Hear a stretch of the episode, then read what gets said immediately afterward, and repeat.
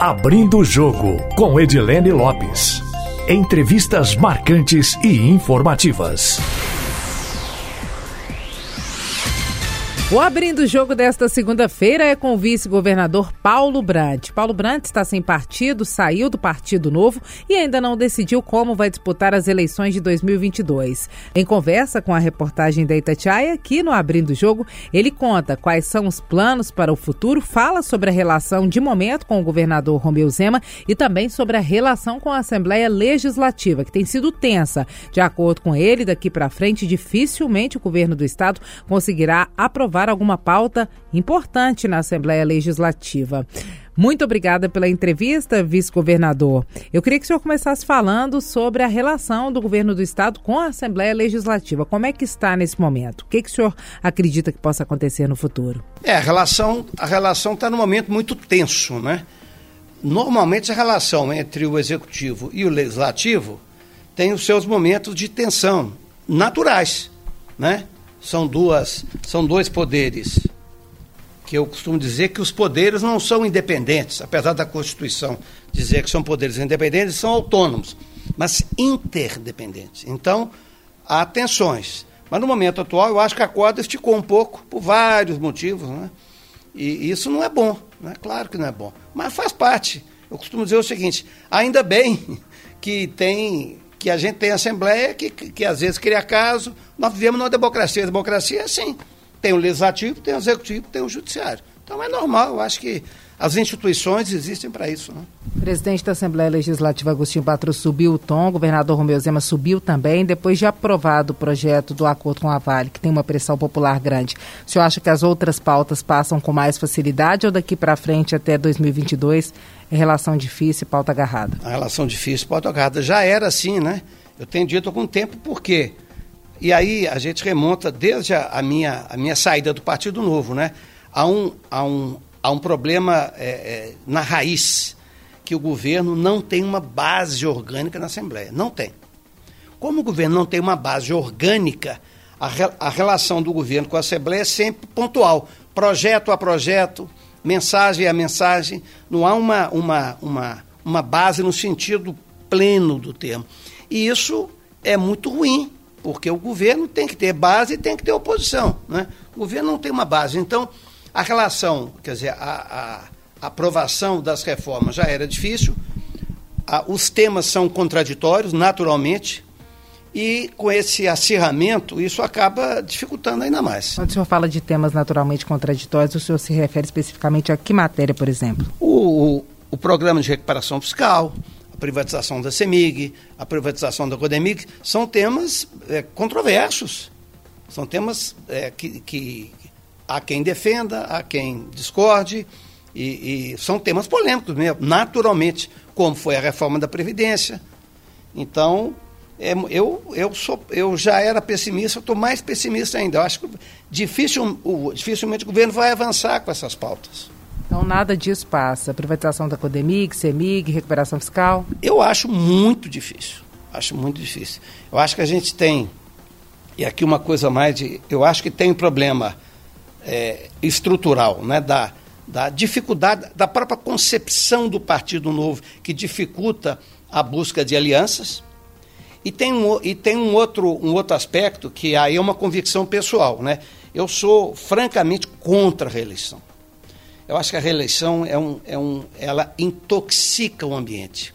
Tudo que o governo faz após um certo período, por bem ou por mal, é, é, é, é interpretado como sendo alguma coisa eleitoreira. Né? Então isso contamina, né? porque o processo eleitoral, infelizmente, está deflagrado. Nós estamos no meio da pandemia, o governo tem um ano e meio ainda para governar e a eleição está na rua. Dizer, eu sou radicalmente contra a reeleição, porque a reeleição ela, ela introduz no relacionamento do legislativo com o executivo uma, um elemento tóxico que incentiva os governos a, mais do que legados, buscarem dividendos. Isso é terrível, terrível. Porque a maioria das políticas públicas relevantes, como políticas ligadas à área de saúde, educação, são políticas de longo prazo, política de Estado. E muitas vezes o caminho mais correto é um caminho que, na ótica eleitoral, é ruim para o governo. Então, isso, isso é, é inconscientemente, não é uma postura consciente do governo, mas todo governo que se envolve num processo de reeleição, ele é contaminado e o clima fica contaminado. Quer dizer, quem é, é a favor da reeleição né, do, do, do Zema, de certa forma, é, já tem uma predisposição contrária. Né? Então isso é ruim, isso intoxica, eu acho que prejudica, eu acho que tem que acabar com a reeleição no Brasil. Caso específico e pontual do acordo com a Vale, na avaliação do senhor, o governador Romeu Zema quer aprovação rápida porque isso pode surtir algum efeito eleitoral e a Assembleia quer atrapalhar porque isso vai dar algum efeito eleitoral para o Zema ou quer apresentar emenda porque vai dar algum efeito eleitoral para os deputados ou não tem nada disso? Não, eu acho que não, quer dizer, eu, eu, eu não estou participando do, do dia a dia e seria leviano fazer esse tipo de julgamento, né? Agora, eu acho, quer dizer, a, a, a, a tese da Assembleia, o governo tem uma tese, né? e a Assembleia tem uma outra tese. Eu acho que ambas são respeitáveis. Quer dizer, a tese da Assembleia também é de que você deve repassar recursos para os municípios e eles definirem, dentro de certos critérios, onde vão alocar, é até uma tendência que eu acho que a gente tem que encaminhar. Quer dizer, nós temos que confiar nas instituições democráticas, inclusive municipais. O prefeito, ele, ele, ele com o dinheiro, ele não vai fazer o que ele quer. A Câmara vai ter que aprovar. Existe o Tribunal de Contas do Estado. Existe a sociedade civil. Quer dizer, eu acho que a gente tem que deixar, no fundo, nós temos no Brasil um pouco essa visão, que lá no início do governo federal, o, o ministro Paulo Guedes veio, veio com uma proposta que é, que é muito correta, que é de menos Brasília e mais Brasil. Só que isso mandou. Né? E isso é, é, é muito ruim. Por quê? O governo federal, quando ele se relaciona com os governos estaduais, ele, ele, é, ele tenta tutelar. É como se os governos estaduais não tivessem juízo. Então eu tenho que, tenho que controlar. Se isso é válido na relação governo federal governo estadual, eu acho que vale também aqui. Quer dizer, o governo estadual não tem que tutelar os municípios. Eu acho que as instituições democráticas é, dentro dos municípios deve prevalecer. Agora, eu não sei qual a, a inviabilidade técnica desse mecanismo, que é o que, é, é o que a Secretaria de Planejamento argumenta. Eu, eu confesso que eu não, não que eu desconheço a, a, se isso é correto ou não. É possível que sim. Né? Mas, em tese, eu acho que entregar dinheiro para os municípios é algo legítimo. A tese da Assembleia é uma tese boa. Eu acho que é uma tese boa. Agora, o senhor acha que tem como pano de fundo aí uma disputa entre o governador Romeu Zema e o presidente da Assembleia, Agostinho Patrus, que estaria em outro grupo político? Eu não sei, mas é, é possível até que tenha, quer dizer, que, que é legítimo, quer dizer, o, o fato do presidente da Assembleia no futuro, né, se alinhar a uma outra corrente política é, é legítimo, é natural, né? Como governador tem toda a legitimidade de pleitear a reeleição, eh, dado que a reeleição existe. É, isso faz parte, não é? Isso, é? isso é natural, é normal. Eu, eu confio muito nas instituições, né? nas instituições. Eu acho que a gente tem que prezar as instituições e confiar nelas. Né? Qual que é o plano do senhor para 2022? O senhor acredita que o Zema, de fato, terá um outro vice que não o senhor? O senhor vai disputar outro cargo? O senhor pretende ser cabeça de chapa como candidato a governador, candidato ao Senado, deputado federal, deputado estadual? Eu, eu, eu te confesso que não sei. E aí não é uma pergunta, não é uma resposta é, evasiva, escorregadia, não. Realmente não sei. Por quê? Aí eu vou só é, me alongar um pouquinho para explicar a, mi a minha posição hoje. Eu entrei na política dentro do Partido Novo por uma conjunção de, de, de, fatos absolutamente aleatórios. Não era um projeto pessoal meu, mas enfim. Entrei e faço parte de um governo que, eu, que é um governo honrado, correto, governo é, que eu com o qual eu tenho muitos pontos em comum. Governo honrado, decente. Né? Agora, hoje, o que, que acontece? Então, de lá, mesmo tendo saído da coordenação política do governo, eu tenho, torço e participo e atuo para que esse governo dê certo. Todas as atividades. Né? Agora, sair da parte política. Daqui para frente, quer dizer, 2022 para frente, eu diria que eu não sei. Por quê? Que eu não sei para onde que o, o, o, grupo né, do Partido Novo com, com o governador vai. Não sei para onde que ele vai. Eu não participo disso, nenhuma, nenhuma discussão. E acho que esse é o ponto crucial. Quer dizer, eu só vou é, concorrer a algum cargo, ajudar de alguma forma em um projeto que seja um projeto com o qual eu acredite. Qual é a minha avaliação do quadro? O Brasil passa por um momento dramático, esquece a pandemia, quer dizer, além da pandemia, o Brasil passa já de longa data, já tem 10 anos, por uma estagnação terrível. O desemprego é muito alto, em Minas Gerais, um quarto da população está abaixo da linha da pobreza. Isso se espalha pelo Brasil inteiro. Então, nós temos que ter um projeto consistente de resgate da economia e, da, e, do, e do progresso do país. Isso vai exigir um acordo. Quer dizer, o, o, o problema de Minas não pode ser resolvido independentemente da questão nacional. Então, se houver um movimento, né, uma jornada de partidos e de, de políticos no sentido de criar uma alternativa, um, um projeto para o país, aí eu vou entrar. E aí não sei como, é, não tem nenhuma, nenhuma, não tem nenhum projeto pessoal. Posso até concorrer a algum cargo, posso, majoritário, mas não é um projeto de vida, entendeu? Eu, eu acho que eu, pela, pela função que eu exerço hoje, né, que é uma, é uma, é uma função política, né, política, eu acho que seria uma, uma covardia e uma omissão eu simplesmente falar, não, não vou participar. Vou participar, mas não num projeto voluntarista. Quero ser. Não, não é isso. Eu me proponho, né, estou avaliando. A primeira decisão que eu vou ter que tomar é o seguinte: eu vou ter que ir para algum partido. Essa é a decisão que eu estou avaliando. Quer dizer, e para qual partido o senhor tem de ir? Eu estou avaliando várias alternativas. Exatamente fazendo primeiro essa primeira pergunta. Quer dizer, para onde que esse partido vai? Porque os partidos têm algumas ideias, obviamente. Eu quero saber qual o projeto desse partido. Se for um projeto com o qual eu concorde, eu me proponho a entrar nesse, nesse movimento. Então, essa é a questão. Quer dizer, daqui para frente, não sei qual vai ser o projeto político do Partido Novo. Não sei para onde que ele vai, com quem que ele vai se coligar. Né? Até hoje ele não se coligou. Quer dizer, muitas pessoas do Novo, amigos meus, não, agora a gente vai se coligar. Mas com quem? Não sei. Então não posso dizer, eu vou, não vou. O senhor vê algum partido viável para se coligar com o novo, considerando os critérios do novo? O, o, o, novo tem uma restrição que eu acho que vai ter que ser superada, que o novo só aceita coligar com partidos que não se utilizam do fundo eleitoral. Ou seja, todos, né? Ele vai ter que rever isso, né? E, obviamente, se o novo fosse aliar, vai ser, não vai ser com algum partido de esquerda, mas ele vai ter que superar essa dificuldade, né? De, porque que eu acho um equívoco. Eu também sou contra o fundo público.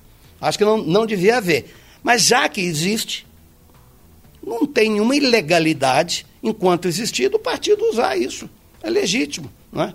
E cobrar dos outros. Quer dizer, eu não vou coligar com você porque você usa o fundo eleitoral, que é legal. Não tem nenhuma ilegalidade nisso.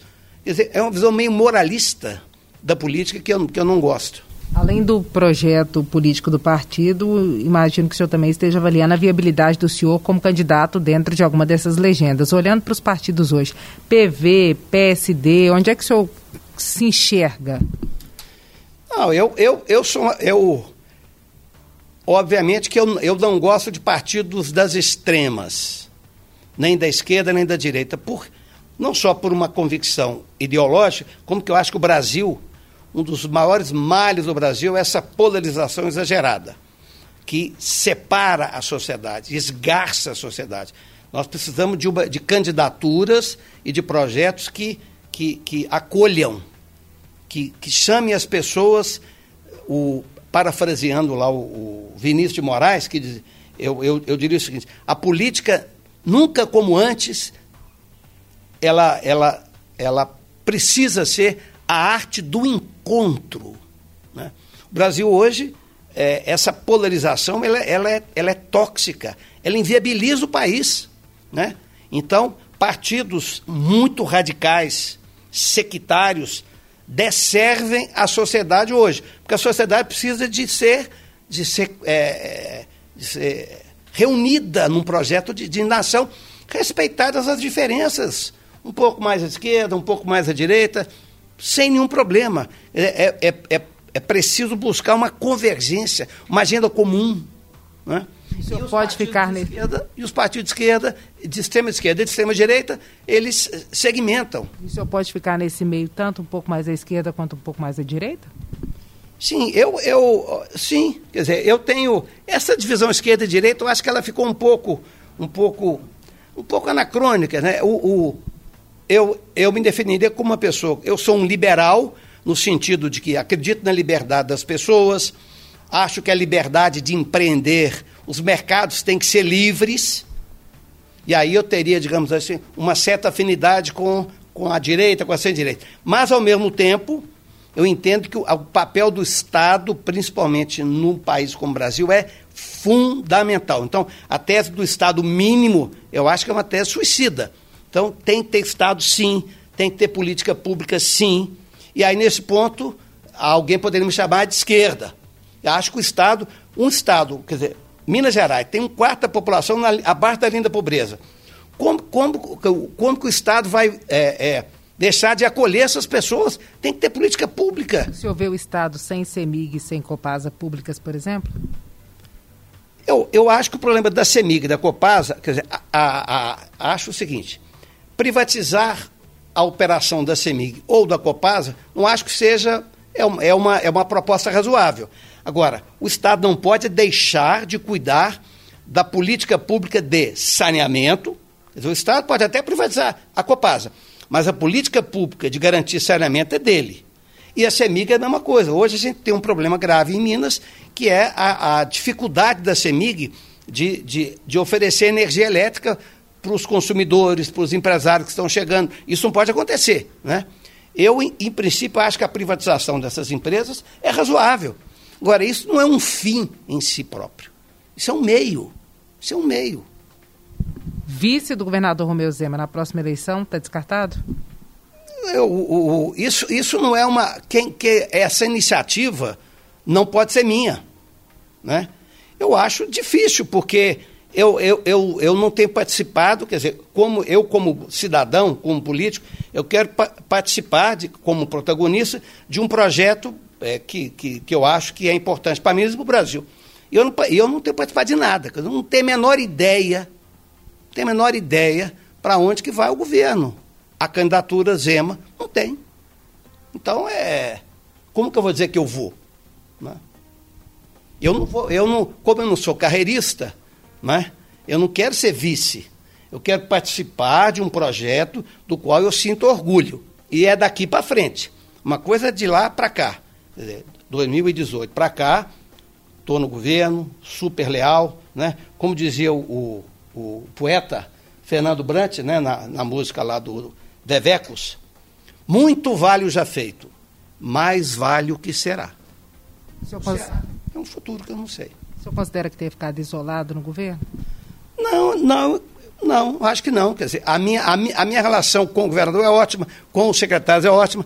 Eu simplesmente é, é, me, me ausentei do núcleo gerador da política. E como a coisa mais importante do governo é a política, né? que é uma outra divergência que eu tenho da, da concepção do novo.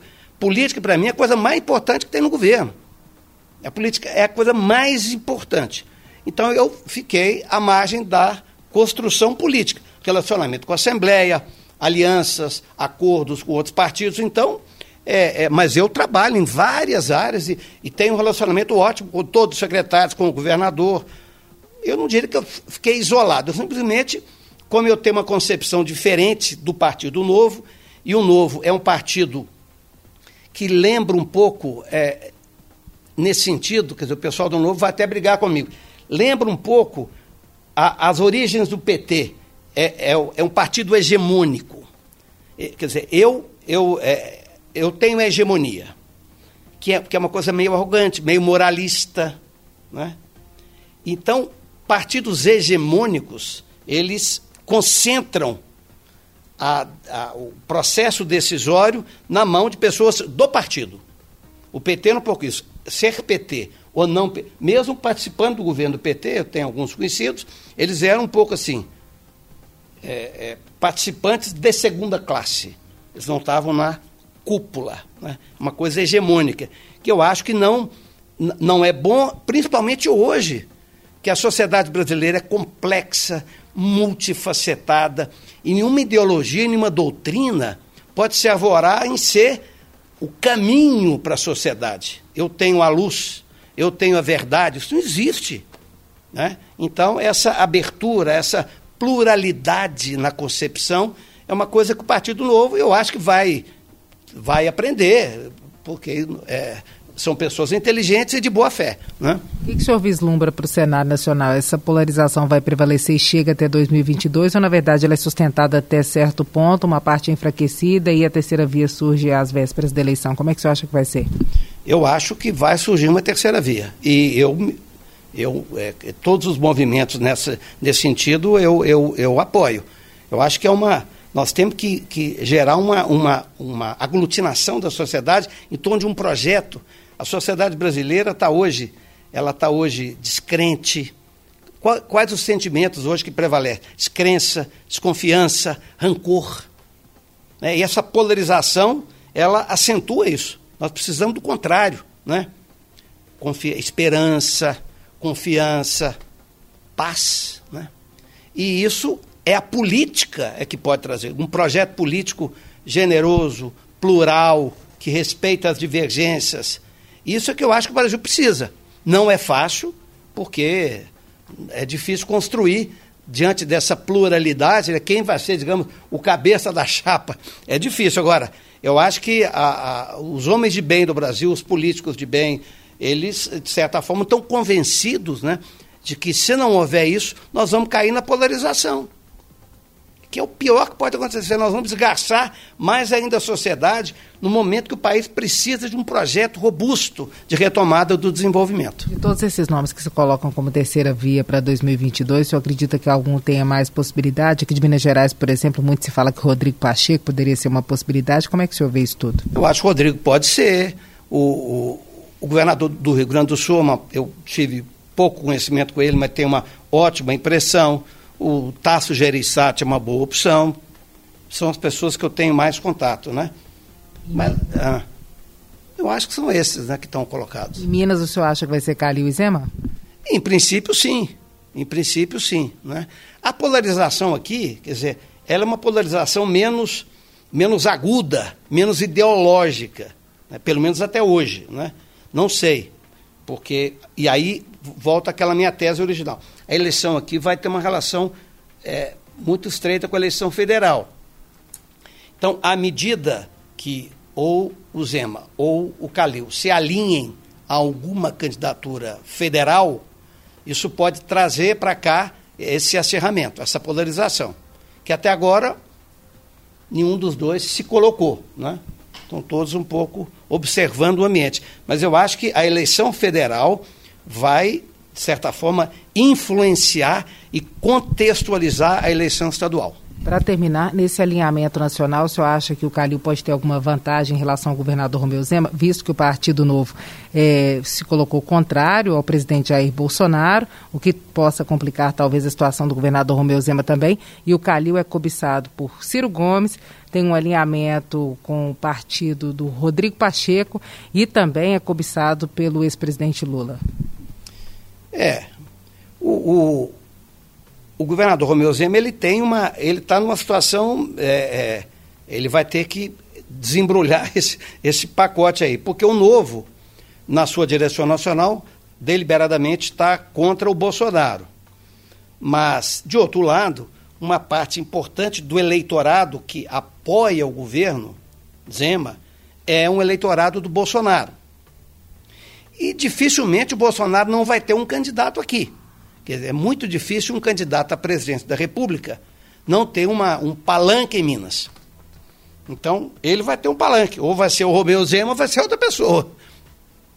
E aí, isso pode, de certa forma, gerar uma certa, uma certa turbulência no eleitorado que apoia o Zema. Evidentemente que ele deve estar fazendo esse tipo de avaliação. Eu não sei, porque, repito, eu não tenho participado desse tipo de conversa. E o senhor, seja para qual cargo for, está no pleito para 2022? Pode ser que sim, pode ser que não. Eu não, não, eu não vou participar de um projeto voluntarista. Né? Se houver um projeto que eu acredito e que se houver alguma, alguma viabilidade, claro que sempre há riscos, né? aí eu, eu, eu, eu, eu embarco nesse, nesse projeto. Tem algum cargo onde o senhor acha que o senhor executaria melhor os propósitos do senhor? Como Senado, deputado estadual?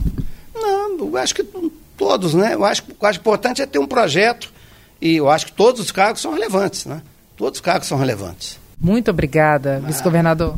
Nosso agradecimento também aos nossos ouvintes que acompanham o podcast Abrindo o Jogo. Quem quiser enviar sugestões pode fazê-lo pelo e-mail edilenelopes.com.br ou também pelo meu Instagram, arroba repórter Edilene Lopes. Abrindo o Jogo com Edilene Lopes. Entrevistas marcantes e informativas.